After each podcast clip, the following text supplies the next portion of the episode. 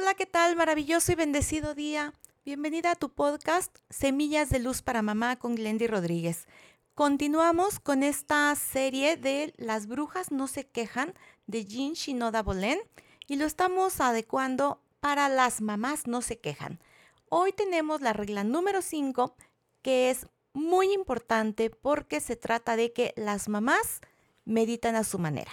Y esto lo que quiere decir en un mundo tan agitado, tan vertiginoso, en donde quizá no encuentras ese espacio para estar en silencio, que bueno, tal vez no se trate específicamente de que te tomes 15 minutos, media hora y cierres los ojos y te pongas a decir un mantra, sino que en esos momentos en que puedas encontrar instantes de silencio es donde, según la autora, nos van a llegar justamente esos pensamientos creativos, tu intuición y todos esos sentimientos valiosos van a emerger de su profundidad.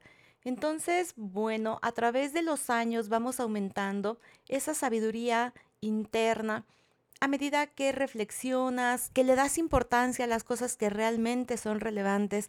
Esto quiere decir que cuando estás en esos momentos pensando en algo, te caches si efectivamente eso que está llegando a tu mente te aporta, te suma.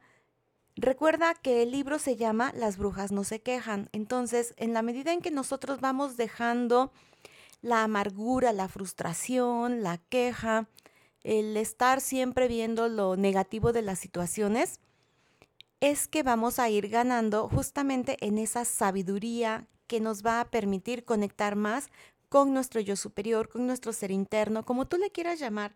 Pero el caso es que cuanto más serena te encuentres, más recursos emocionales vas a tener en armonía para mantener una relación mucho más linda con tus hijos adolescentes. Este es un trabajo de cada día, de como ir al gimnasio, estar entrenando estas emociones, esta mente, que a veces nos hace algunas jugarretas. Así que bueno, recuerda, las mamás meditan a su manera.